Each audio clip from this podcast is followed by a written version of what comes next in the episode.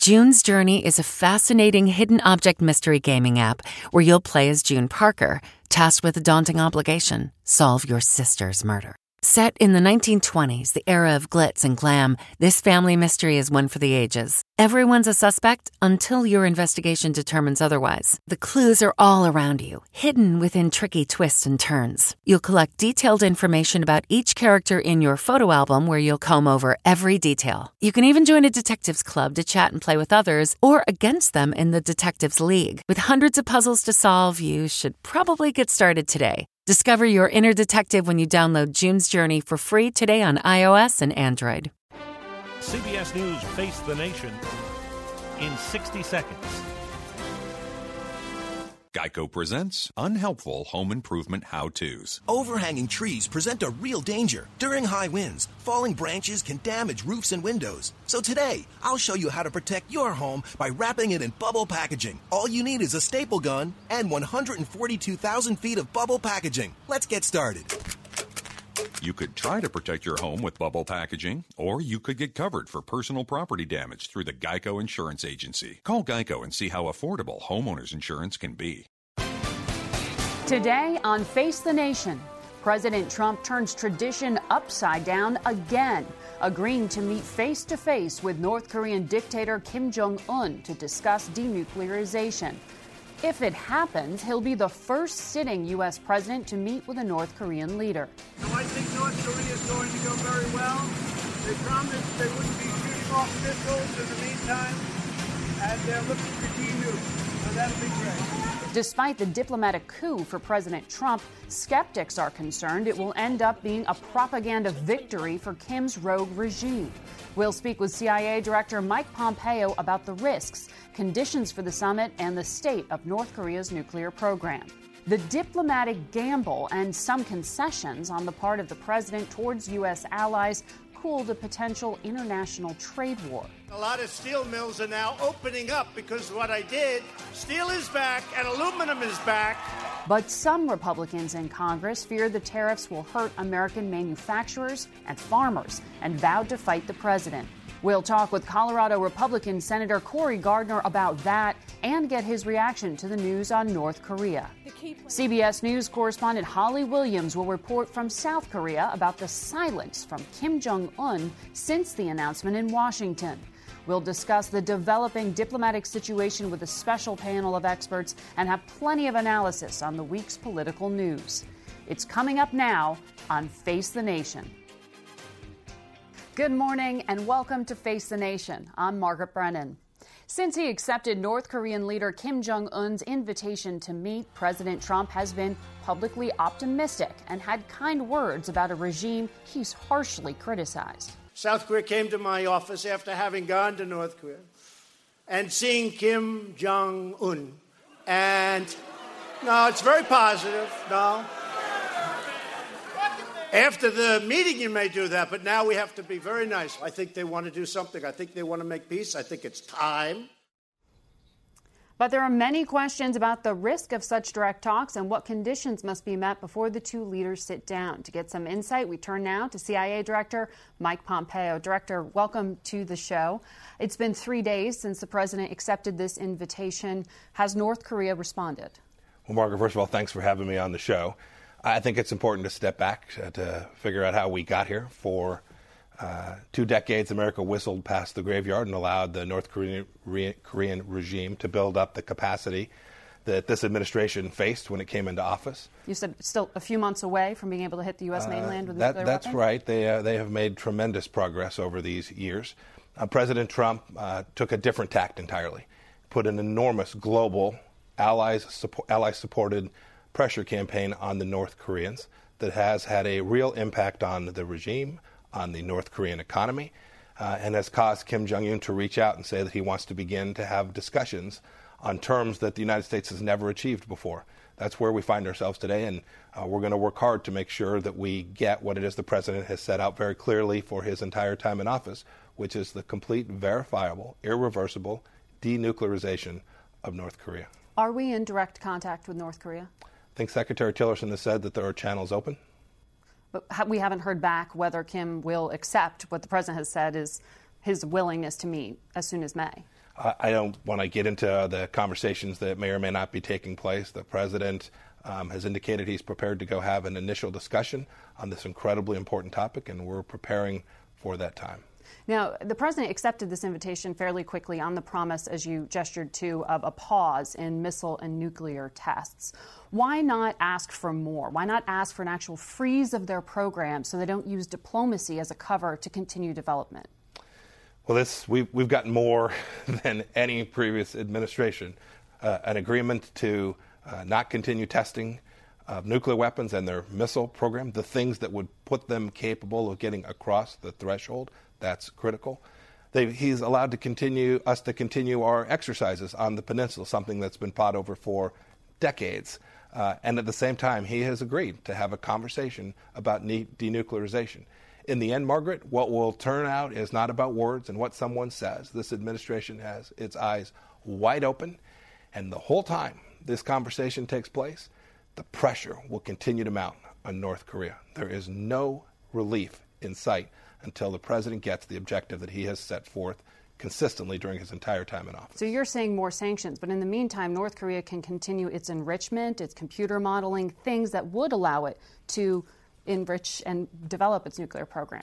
Well, I don't want to comment on that specifically, but be sure. Well, they haven't pledged not be, to. Be sure right? that's happening today.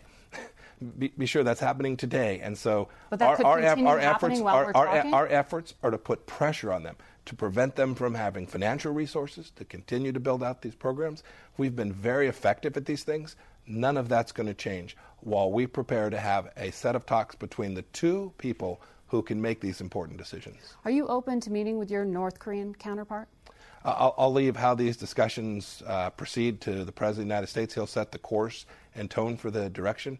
Um, but I had a chance this weekend to read the histories, the CIA's histories of our involvement in the previous failed negotiations. Uh, you can be sure that the CIA won't make those mistakes again. We will be at the center of providing the intelligence picture to the President and to the Secretary of State so that each of them can understand how it is we can most likely achieve the President's objective. When I spoke to Secretary of State Rex Tillerson last month on 60 Minutes, uh, he described what he said was the plan for talks. Let's listen to that. We do have a plan for negotiations. We have an end state for that. It is a very, it's a very stepwise process. We're not going to just leap from where we are today to denuclearization. We understand this is something that will have to be done through, through various steps to eventually achieve that final objective of denuclearization. And that'll come through a lot of negotiation, a lot of difficult talks. What we have to determine now is are we even ready to start? Are they ready to start? Tillerson said this will be done through him. Is that still the plan? Look, this is a level of discussion the president is going to drive this effort, this negotiation. Um, but it will take a team uh, to build out the picture so that we put the president in the best position so that he can achieve that outcome. Because uh, it, it's unclear, though, if it's the State Department or your agency that will take the lead. It was your counterpart from South Korea who was at the White House this week.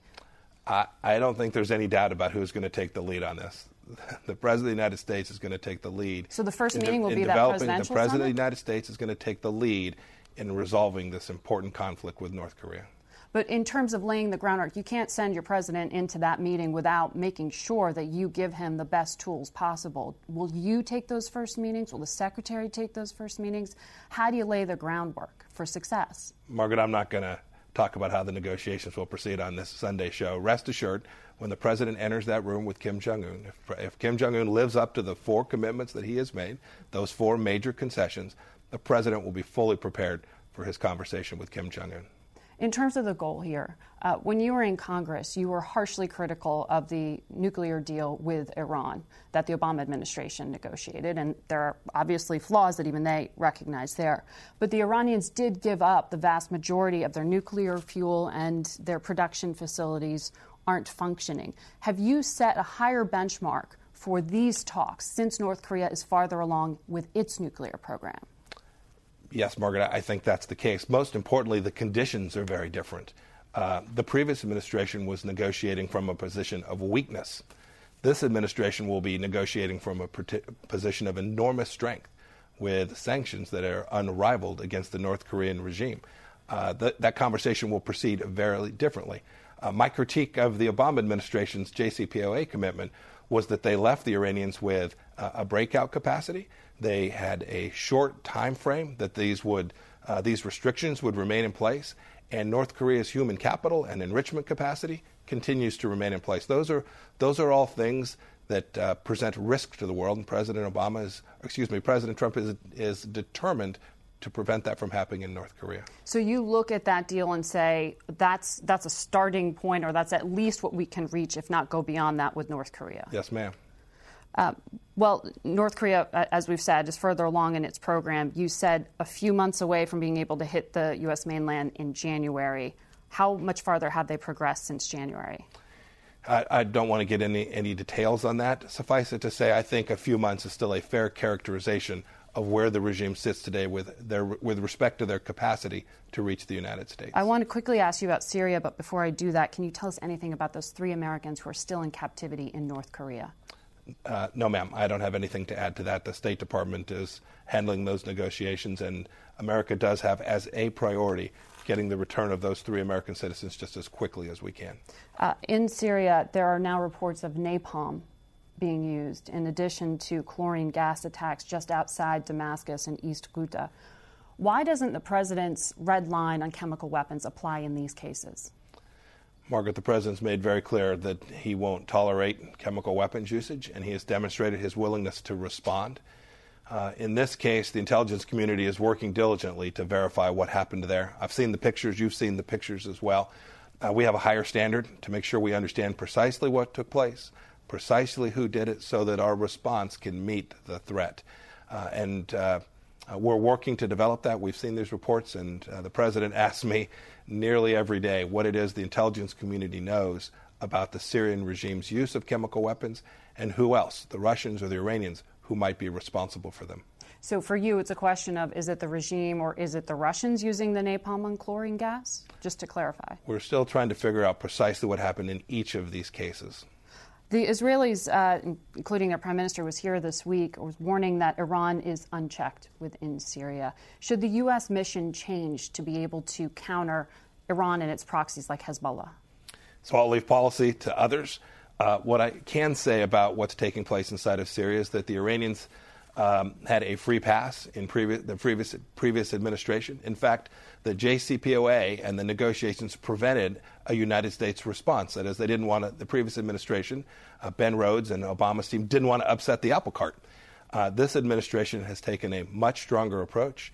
Uh, a much more aggressive posture with respect to countering Iran. But and we're working closely, and we're working closely with the Israelis to develop a full intelligence picture of what's taking place there so that the president has options to counter that threat. So, what I hear you saying is that the mission is not solely to counter ISIS. You are also looking at Iran and its proxies. The president's made very clear uh, we're working diligently to find the right approach to counter the incredible spread of Iranian hegemony throughout the Middle East. Director, I have so much more to talk to you about, but I'm out of time here. Thank you, Margaret. Thank you for coming on the show. It's great to hear directly from you. Thank you, ma'am. We're joined now by Colorado Senator Cory Gardner, a leading Republican voice in Congress on North Korea policy. And he joins us from his family's farm equipment business in Yuma, Colorado, which is, you got tractor parts behind you there, sir. we got a lot of stuff that I used to stock in here a long, long time ago. Uh, well, I want to ask you on the news uh, of the moment. You and uh, five other Republican senators sent a letter to the administration asking them to outline their North Korea strategy. You just heard the CIA director outline his thoughts here. Did you hear the strategy you were asking for? Well, I think what I heard him say is, is right, that we have, have found ourselves in this position because of a maximum pressure doctrine, turning away from the failed doctrine of strategic patience, and are now really crippling what was left of the North Korean economy. But what we have to hear more of is how we are going to get to those concrete, verifiable steps uh, toward denuclearization before this meeting occurs. I've talked a lot about the diplomatic runway, the length we have left on the diplomatic runway, ways we can work with North Korea, work with China, who's enabled North Korea in many cases, uh, to make sure that we're putting maximum pressure on them. Uh, but we have to have those steps, those real concrete steps, before this meeting occurs, because after this meeting, there's going to be very little left of that diplomatic runway. Well, so those four steps that the director said uh, this administration has guaranteed that have gone farther than past administrations in his claim, those are not enough for you? If you go back to 1994 to the agreed framework, you go back to 2005, North Korea has made a lot of promises, and they have reneged on every single one of those promises. And so, what we have to do is to, to assure that we're in a different position than we were back in 94, back in 2005, back in 2007. So, you want an actual freeze of the nuclear Look, program before talks start?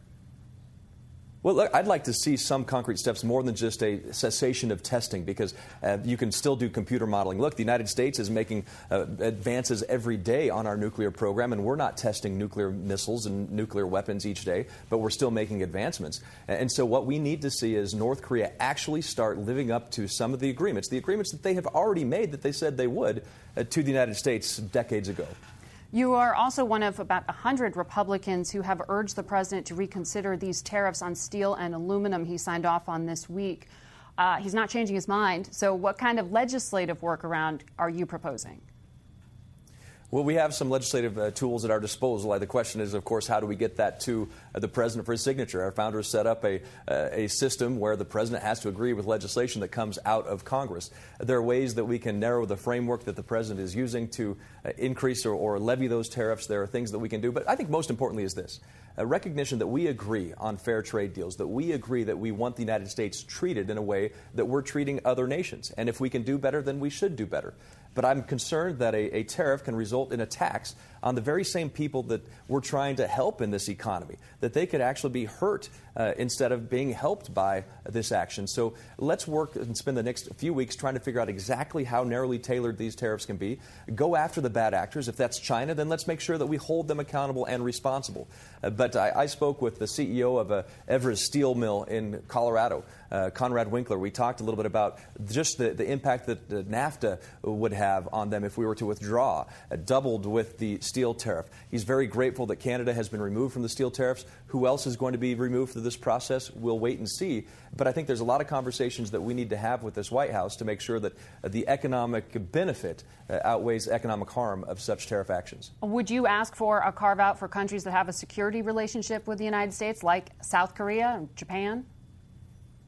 I, think it's incredibly important that we have uh, our allies standing with us, not just on the economy, but in security matters. And if you look at the North Korea situation, what South Korea is dealing with, what Japan is dealing with, and that's why a lot of the times when I talk about North Korea, I talk about the trilateral relationship between Japan, South Korea, and the United States. This isn't just the United States alone, it's not just South Korea alone. This is a, an important relationship that we have to get right. Mm-hmm. So if, if Japan is cheating us, then let's, let's get that fixed. But right now, what we ought to be focusing on is how we can get this right for the economy open up new opportunities to trade, not fewer. Let's hold the responsible actors like China responsible for their actions right. and not bring our friends into a way that could cause harm. Last night at a Pennsylvania rally, President Trump said Ronald Reagan was not great on trade. Is the Republican agenda still pro free trade?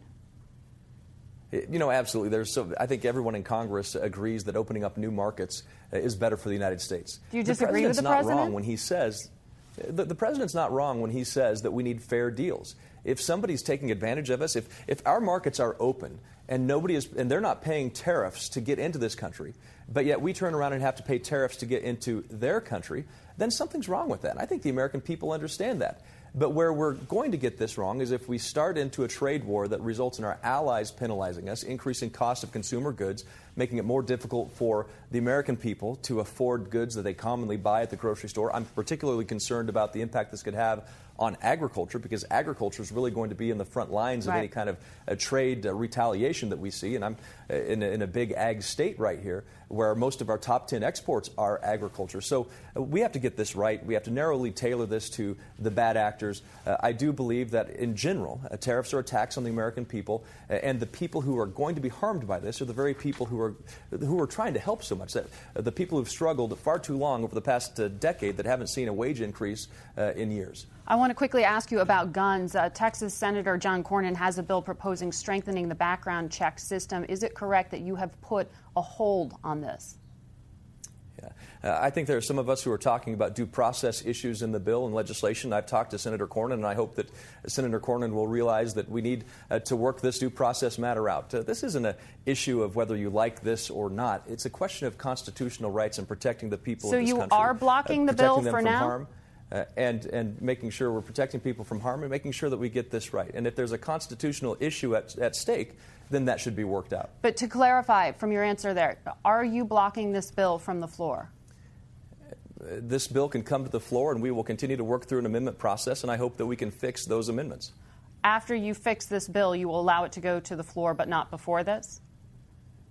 Well, I think if we can have a, an amendment process that works to fix due process concerns, real constitutional issues, then I hope that's something that we can do. I hope that uh, people who support this bill are interested, like all of us, in making sure we're protecting the American people from harm.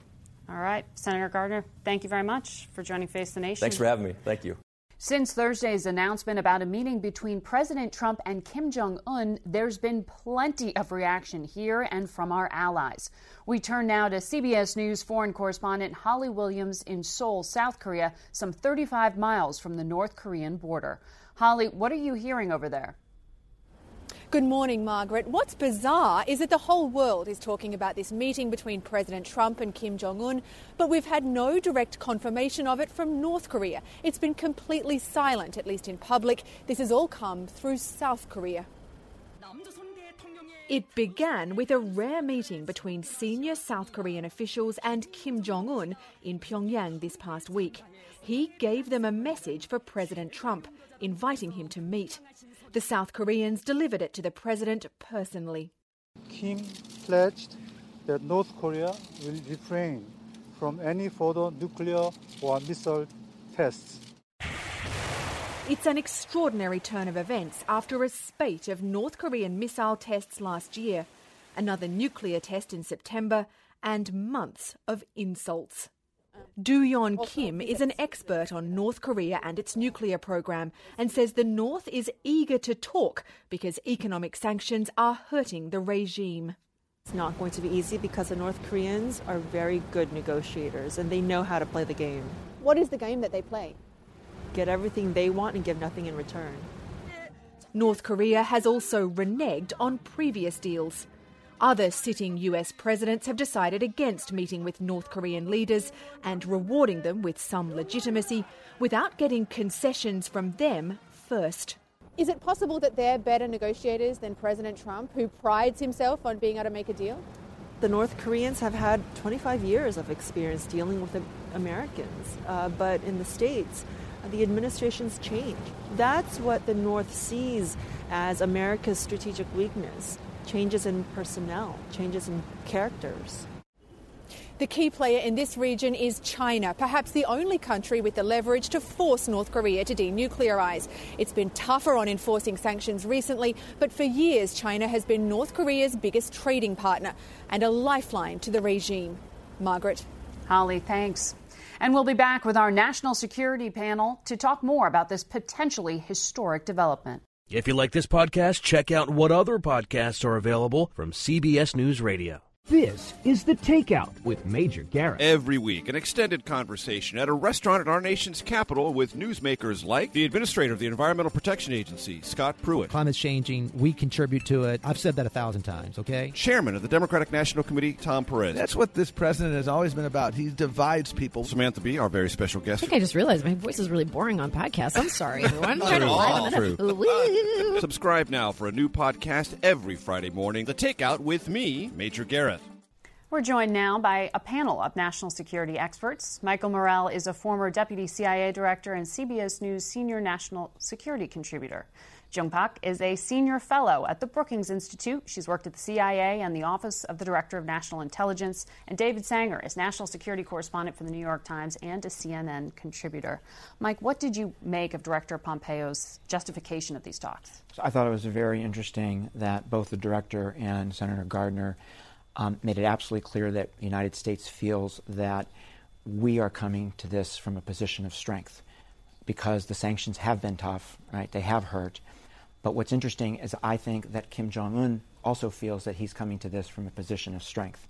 He has nuclear weapons. He's demonstrated an ICBM capability. He hasn't demonstrated that he can put them together yet, but he also feels he's coming at this from a position of strength, sitting down with an, as an equal. Um, so, so I think that says something about expectations on both sides um, and whether they can be met or not. You think this is a reward before anything's been given up? So I think that, that, that North Korea in general and Kim Jong un in particular put a very high value on being seen as meeting with the President of the United States. It gives him legitimacy both at home and abroad. It's very important to him. Um, he's gotten, he, he will get that if this happens. He's only given a short term freeze in missile and nuclear tests. Right? I think we could have gotten more for what he really wanted here. Jung, I want to start with you. Uh, do you think these talks will actually happen? North Korea's been silent since President Trump accepted the invitation. Right. Um, I think that's an excellent point. Is that we haven't heard anything from North Korea that these talks have actually been offered, or that any concessions or so-called concessions have been offered. Um, all of this is coming secondhand from the South Koreans, who have an interest in making sure that the North Korea-U.S. talks happen. Um, so that said, you know, North Korea is keeping mum, and I'm not surprised about that, given um, that gives them maximum flexibility on their next moves. Um, and I'm sure that Kim is monitoring all the um, discussions and debate going on in Washington about whether or, or whether President Trump should have been uh, have accepted this um, offer. You think this was a bluff, possibly? I don't, I don't know that if it was a bluff, but I can, I can see Kim Jong Un dangling the possibility of, of, or of its willingness to meet with the president, um, but then being surprised. So I'm not, I wouldn't be surprised if, if we see some policy dysfunction from North Korea or a delayed reaction or response from North Korea as a result. And David, you've covered this before. It's not the first time that an American president has been issued an invitation to Pyongyang or to meet with North Korean leader. It's the first time that we know of that they said yes, though. That's right. Well, uh, that's, that's, why I think it was so interesting when Director Pompeo said that uh, President Trump had already accomplished more than any past president. And I think on this, the director, with, with all due respect, was probably just wrong. I mean, President Clinton reached an agreement in 1994 that lasted for about six years, but suspended all of their uh, production of nuclear material. Uh, the president was offered, President Clinton was offered a chance to go to North Korea to talk about missiles, and in the end, he sent Secretary of State Madeleine Albright. That deal fell apart. Uh, President Bush uh, had two different uh, sets of agreements with the North Koreans. Both of those worked for a while, but then also fell apart. So it's a little early for, for a victory lap here. But I do think that the um, director set a very interesting uh, barrier for President Trump uh, today when he said that this really has to be, in response to your question, stronger than the Iran deal. And the, in the Iran deal, let's remember what happened. The Iranians. He was a big critic of that deal. He was a very big critic of that deal. The president's been a big critic of that deal. The Iranians gave up 97% of their nuclear material. They stopped running and dismantled some of their nuclear facilities. There are a lot of reasons to be critical of the fact that the agreement doesn't last forever. It begins, it expires starting in 10 years, and then pieces of it expire in 15 years. But the fact of the matter is, if you could get that out of North Korea, the president would be taking a very big victory lap. It's, it's a pretty high benchmark to set, Mike. Yeah, I think um, in terms of, of, of, of, Margaret thinking about what the, what the best outcomes would be here and the worst outcomes, I think the best outcome would be if they meet and they set agree on a set of principles by which ne- negotiations would continue at a lower level. That was Secretary right? of State Tillerson's proposal. Exactly. I think that is the best outcome. The worst outcome, there's two of them, right? One of the worst outcomes is a breakdown. Is that the meeting doesn't go well and they're sniping at each other afterwards because where do you go from then? Right? That's that's the danger here. The other the other worst outcome is if we take the pressure off in some way and if we give some sort of sanctions relief for, for something not very significant, right? Those are the two worst outcomes. Jung, uh, one of the you know criticisms is that you do one of these presidential summits at the end, not the beginning of a negotiation. But then I've spoken to officials who said, look, Kim Jong Un's the only person worth negotiating with in North Korea because he's an absolute dictator. So it's a unique policy, but is it the wrong approach? Yeah, so um, I'll leave it up to the experts on po- the policymakers on the policy. But I think that because President Trump has already said yes to this meeting, um, if it happens, this meeting is too big to fail. Um, and I see multiple dimensions in, of risk. Um, is if one, if Kim Jong Un and, and, Donald Trump um, don't get along. Um, you heard Director Pompeo say, say that Donald Trump wants to resolve this issue. Michael Morell, I think, has correctly um, identified the, Kim Jong Un's confidence. So you, if you have two uh, confident leaders coming to the table demanding things of each other, they're not going to get along.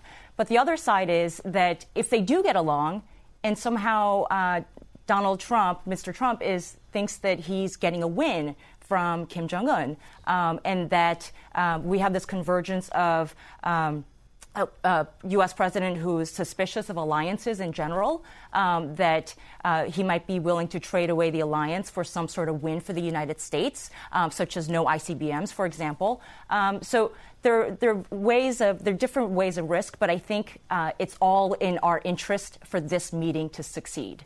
The ranks of the State Department are thin right now. That's well known. So who should be leading the negotiations here?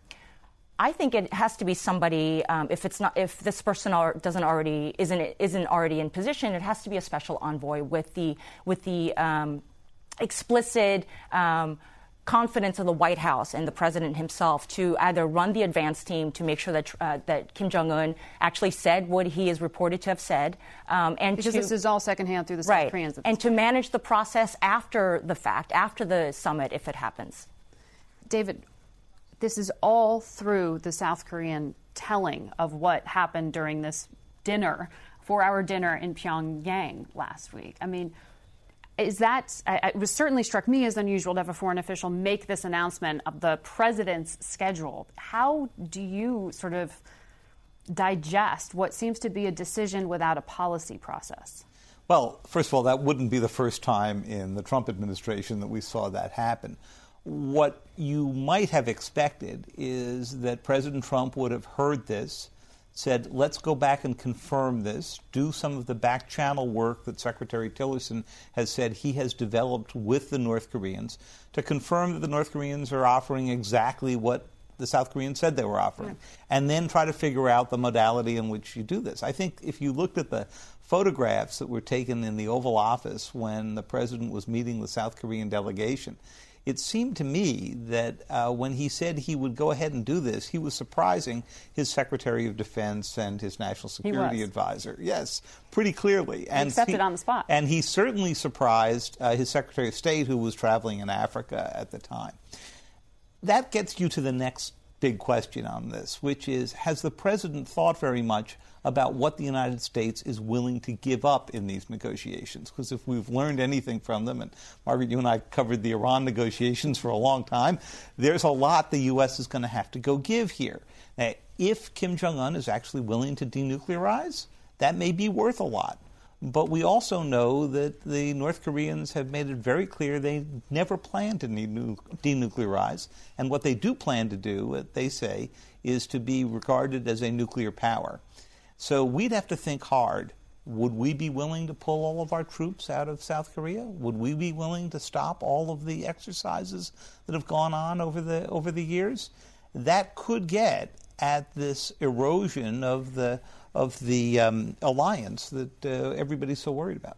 So the South Koreans, you would say, might need to be in the room. The Japanese, do they need to be in the room? Can this be just direct U.S. and North Korea? So I think it, the negotiations, right, should include the South Koreans, the Japanese, the Chinese, the Russians, right? They all need to be part of this. Um, it's very, very important to keep our alliance structure together, the South Koreans and the Japanese, not only because of North Korea, but because of China as well. I mean, here we have Japan, right, who got slapped twice this week, you know, on aluminum and steel once, and then on being surprised on, on, on this, this meeting between President Trump and Kim Jong un. That is an extraordinarily important relationship. It has to be managed. It wasn't managed this week. And the U.S. not only is hitting Japan with those tariffs, but possibly South Korea, and there's a free trade deal discussion that's not really going very far right now either, Jung. I mean, are there already cracks in this alliance? Um, I think alliance management is pretty difficult to do, um, and I think given the national priorities of both the United States and with South Korea, um, that there there are bound to be cracks and fissures um, in the in the relationship. Um, that said, it doesn't look good when we're dealing with the North Korea situation um, and the president is talking about trade. All right, we have to leave it there but I'm sure we're going to be talking much more about this over the coming months, particularly if we see that meeting in May. Uh, we'll be right back with our political panel. Don't have time to keep up with the news? Try the CBS News Radio app on your iOS or Android device. You'll get the latest news as soon as you start it up. It's that easy. You can also listen to great programming like Face the Nation, Weekend Roundup, or the CBS Evening News. And good evening. Wall Street today signaled its approval of the tax cuts passed by the Republican controlled Congress. You can even download them straight to your phone and listen later. It's all on the CBS News Radio app for iOS or Android. Download it today. And now for some political analysis. Michael Gerson is a Washington Post columnist and a contributor to The Atlantic. Molly Ball is a national political correspondent for Time magazine, and Susan Glasser is the chief international affairs columnist at Politico. We'd like to welcome Shannon Pettypiece to the broadcast as well. She's a White House correspondent for Bloomberg News. Uh, Shannon, let's start off with you. The, the, president softened a little bit on the trade wars this week, took Canada and Mexico off the hit list, at least for now, when it comes to steel and aluminum tariffs. Is there actual wiggle room on this, or is the policy decided? I think there is wiggle room, and Republicans on Congress are doing everything they can to wiggle as much within that room as possible. Uh, very strong language coming out from even some of Trump's uh, most consistent defenders, Orrin Hatch, saying uh, he doesn't think these tariffs are a good idea. Uh, Senator Jeff Flake is getting ready to introduce some legislation that would nullify these, and it's possible they would have enough votes with Democrats, enough Democrats on board. This could be one of the rare moments where uh, Democrats and Republicans can come together because they see the economic consequences of this being so catastrophic for parts of the economy. To override a presidential veto? Possibly, yes. We were asking people about that. I mean, there are some Democrats in the Rust Belt, the Tim Ryans of the world, who, you know, do you know support the steel industry and see that as a big area. I don't know specifically uh, his position on this, but in that in those sort of Rust Belt areas, but a lot of other Democrats who do see the economic consequences of this being very very damaging. Molly, does trade become an election issue in the midterms? It's possible. I mean, you saw the president campaigning yesterday in one of the states where it is a very big election issue, and I've spent a lot of time in uh, central Pennsylvania, western Pennsylvania, where this is a big deal. And uh, I think that, you know, Trump's political advisors believe this was a key part of his political appeal in 2016. And the reason that he was able to flip those so called blue wall states of the Rust Belt, the industrial Midwest, there is a powerful political appeal to this tariffs issue. Republican policymakers are, are pretty much uniformly set against it. Republican voters are not. Mm-hmm. And Republican leaning independent voters in states like Pennsylvania, Michigan, Wisconsin, the trade deal was in the Republican primary one of Trump's biggest differences with the other candidates in that field because he sensed, I think, correctly, as you know Ross Perot did before him and Pat Buchanan, uh, that there is a constituency even among Republican voters uh, for tariffs. And Michael, president said last night Ronald Reagan wasn't good on trade. Yeah. Ronald Reagan's an icon typically for Republicans. Yeah, he doesn't respect icons in that in that way. Um, I think that this is revealing in an entirely different way. I mean, Republicans really have come together, 107 of them, to uh, resist the president's policy on this. Um, but when you look at all the previous provocations where they might be critical of the president, it's tariffs, it's not misogyny, it's not. Um, you know, nativism and racism. Um, it reveals something about the Republican Party that this is their red line. Don't mess with aluminum. Right. Don't mess with aluminum. Exactly. And so Gary I, Cohn stayed in place after Charlottesville, but he quit over this. Yeah. So I think it's revealing. What do you think it reveals? That, that it's truly about uh, economic policy when it well, comes to I, Republican I'll quote agenda? St. Augustine. He talked about the order of the loves. This is their order of their loves. Um, this is what they really value in life. Um, and I think that that's a, a, serious problem for Republicans. They need to so, show some passion, I think, for recovery in the future on some other uh, issues that are in resisting the Trump agenda. Well, Susan, you've written a bit about though as well in terms of flipping the script on, on, the Republican agenda, the change towards Russia and how this has somehow become a partisan issue. Well, that's right. It used to be uh, just as Republicans were the bedrock party of free trade, right? If there's one thing we knew that that was the consensus of the Republican Party on, it was free trade. I, the same thing was true on the hawkishness toward Russia, which generally had prevailed and persisted through the end of the Cold War. Now you look at those public opinion surveys, and basically, because the party's standard bearer, Donald Trump, has changed his view uh, last year in 2016, uh, the Republican electorate changed their view in an astonishingly short period of time. So this coming weekend, uh, Vladimir Putin will be up for his sort of token reelection. He's already the longest serving uh, Russian leader since Joseph Stalin. Uh, now he has the prospect of six more years. You have, by the way, today, as we're having this conversation, it hasn't come up, but Xi Jinping will be uh, basically now rubber stamped as a leader for life in China. They're eliminating term limits on their leadership today. These two incredibly significant geopolitical things are happening in the context of an American presidency this week. We see more clearly than any other. It's a presidency as uh, someone in my household wrote a presidency of one, uh, and I, you know, you see him shedding advisors, unclear uh, whether he's listening to the counsel of others, and I think that goes to the politics. The Republican Party doesn't really know what it stands for anymore under President Trump. And you recently interviewed uh, Senator Jim Risch, who would take control of Senate Foreign Relations Committee, we believe, if, if Bob right. Corker does what he says he's going to do and, and step down. And that leaves some oversight, uh, at least for foreign policy, somewhat unchecked in your description of your conversation with him. Well, I think this underscores what we're talking about. You have basically a Republican Party that's deeply uncomfortable, at least on Capitol Hill, with many of the president's policy positions, whether it's his favorable comments toward Vladimir Putin, whether it's his jettisoning of the party's traditional free trade stance. And yet, the political imperatives, they're afraid to directly challenge him. It's interesting that some of them are speaking out on trade. And I think that's what I came away with thinking the future chairman of the Foreign Relations Committee doesn't really agree with the president on many of these foreign policy issues, and yet his uh, articulated goal for the committee would be not to criticize and stand up to him the way that Bob Corker has. Michael, I want to ask you. You just wrote an in-depth piece about sort of the, the struggle within, or as you see it, the search for the soul of the evangelical movement in, in many ways. You say they've lost their interest in decency. What do you think the evangelicals who support President Trump make of this Stormy Daniels scandal? Well, I think that it is the it's the height of hypocrisy, and we saw it with Roy Moore as well. Um, if any other Democratic president had been guilty of of what uh, is alleged in these cases, um, evangelicals would be, you know, off the reservation.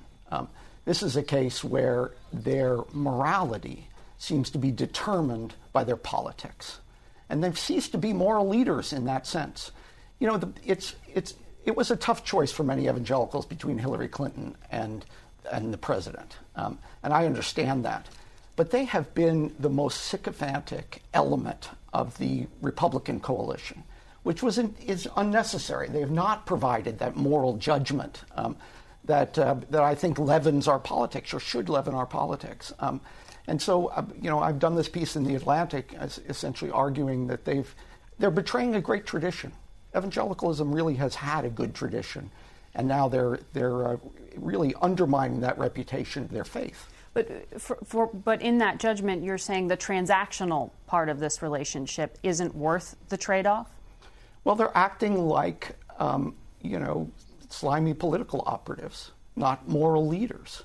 They're essentially saying in order to get benefits for themselves in a certain way. They talk about religious liberty and other issues, but to get benefits for themselves, they're willing to wink at Stormy Daniels and wink at misogyny and, uh, and wink at nativism. Um, and that, I think, is deeply discrediting, not just in a political sense, mm-hmm. but actually in a moral and religious sense. Molly, I think a lot of people don't really know what to make of this scandal. It seems sordid, but now we're talking about it sort of bleeding into questions about campaign finance and, and further legal issues for the president, whose position has simply been none of this ever happened, it's all made up. Well, and he can say that, uh, but that doesn't make it go away. And I do think that we've seen this scandal have surprising staying power, power because of the legal issues involved. If it were simply yet another woman uh, accusing Donald Trump of improper behavior, which she certainly is not the first, although in this case what's being alleged is a consent- consensual extramarital affair, not as in some other cases uh, a form of harassment. Uh, in this case, though, uh, there is there is this legal arbitration, this legal uh, contract between the president's lawyer and Stormy Daniels, which the White House acknowledged this week exists and is still uh, going going through an arbitration process. And then there is this campaign finance technicality, although I think there's it's quite questionable whether that uh, would would actually be uh, assessed by a court. But uh, you do have these issues where, because the president, through his lawyer, allegedly uh, went to great lengths to try to silence the, the, this story and, and cover up this alleged affair, that this is not going to go away. Shannon, switching topics. Um, the White House is expected today to announce some form of proposal when it comes to gun safety and school safety. Do you know what it is they're putting forward? Uh, there's two things that, uh, well, appear that they have been consistent on school safety, certainly additional resources for school safety, um, arming teachers. As controversial as it is, they have heard all the talking points for and against it. That is still um, an issue they are sticking with. And what we can expect not to be in there is any sort of um, assault weapons ban, any sort of ban on AR-15s, uh, anything uh, that the really uh, the the pro gun regulation camp would like to see. Um, so probably um, a little bit more than what the NRA would like, but certainly not as far as Democrats would like. And as we started the beginning of this conversation, it did seem like at one point the president was moving more towards the left on these issues.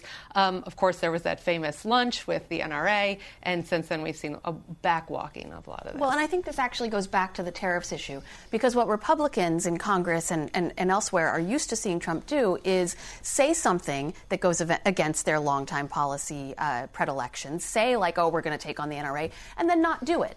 And so, in policy terms, they've been comfortable that they could talk him down off the ledge of whatever non conservative thing his instincts were heading him in the direction of. On tariffs, they thought they could do the same thing. The president would promise all kinds of things, and then they would be able to walk him back. And I think we're still seeing that process play out, where they still think that they can carve out enough exemptions to this announced tariff that the president doesn't actually do something that bothers conservatives. Well, and of course, Republicans will have the say at the end of the day because it's up to Mitch McConnell to actually bring something to the floor. And as even something as simple as bump stocks, uh, once you put that on the floor, it opens Pandora's box, and a whole lot of amendments and other things can come out. And we should acknowledge the Justice Department came forward showing that they actually are trying to move forward with that sort of executive action to, to ban bump stocks.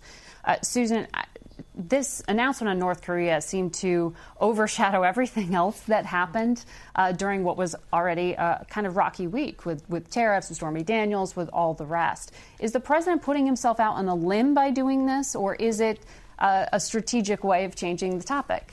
Well, strategic might not be the right word, but listen, this is if you want to know what the Trump presidency is like and could be even more like in the future, this week is an incredible example of that. I was going in over in my head before this conversation all the things that happened. It was only at the beginning of this week, remember, that President Trump told us that there is no chaos in his White House, only great mm. energy. Uh, and we thought that uh, the prospect of a trade war was going to be the dominant story. It hasn't gone away just because we're not talking about it as much. We thought that uh, the Stormy Daniels story would be a, a dominant narrative. There's the Mueller investigation. There's the real question of what this internal disruption in the White House and the lack of senior staff is really going to mean going forward. In my view, this is, uh, you know, Trump seems very happy with where he's at, right? He seems like this is the White House that he wants. He doesn't want to be managed, he doesn't want to be constrained. He wants it to be all about him at all times. If he changes the subject, mm-hmm. he wants us to run along right behind him. And, and we are right and now. And we are. That's it for us today. Thanks for watching. Until next week, for Face the Nation, I'm Margaret Brennan. Today's guests were CIA Director Mike Pompeo and Colorado Senator Cory Gardner. The executive producer of Face the Nation is Mary Hager. This broadcast was directed by Allison Hawley. Face the Nation originates from CBS News in Washington. For more Face the Nation, we're online at facethenation.com, and you can follow Face the Nation and CBS Radio News on Twitter, Instagram, and Facebook. Face the Nation is also rebroadcast on our digital network, CBSN, at 11 a.m. and 6 p.m. Eastern every Sunday.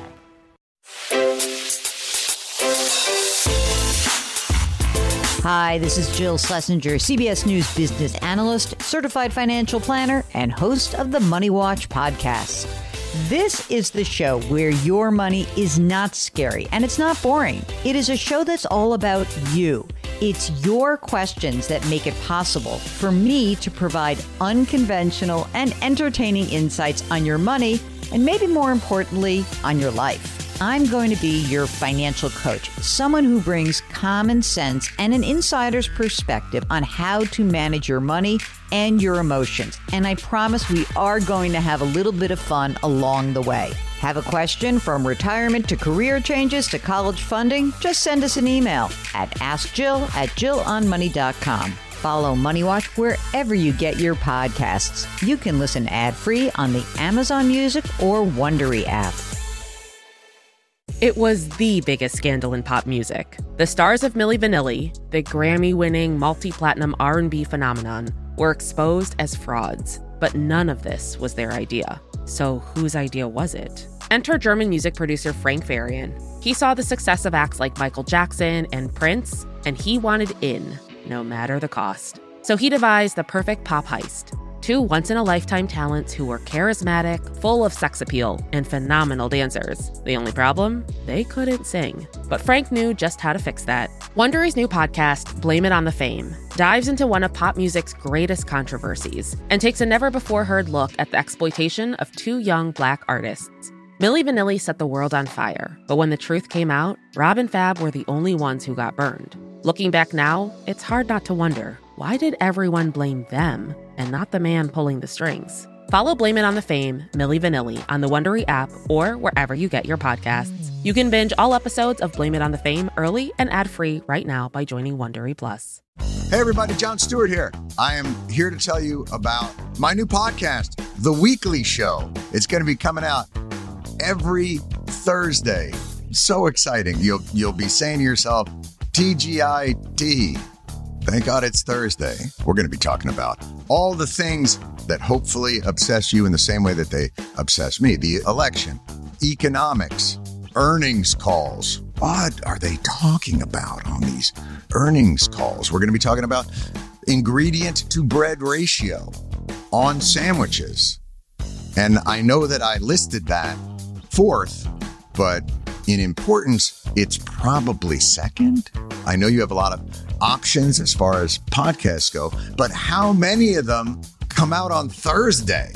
I mean, talk about innovative. Listen to the weekly show with Jon Stewart wherever you get your podcasts.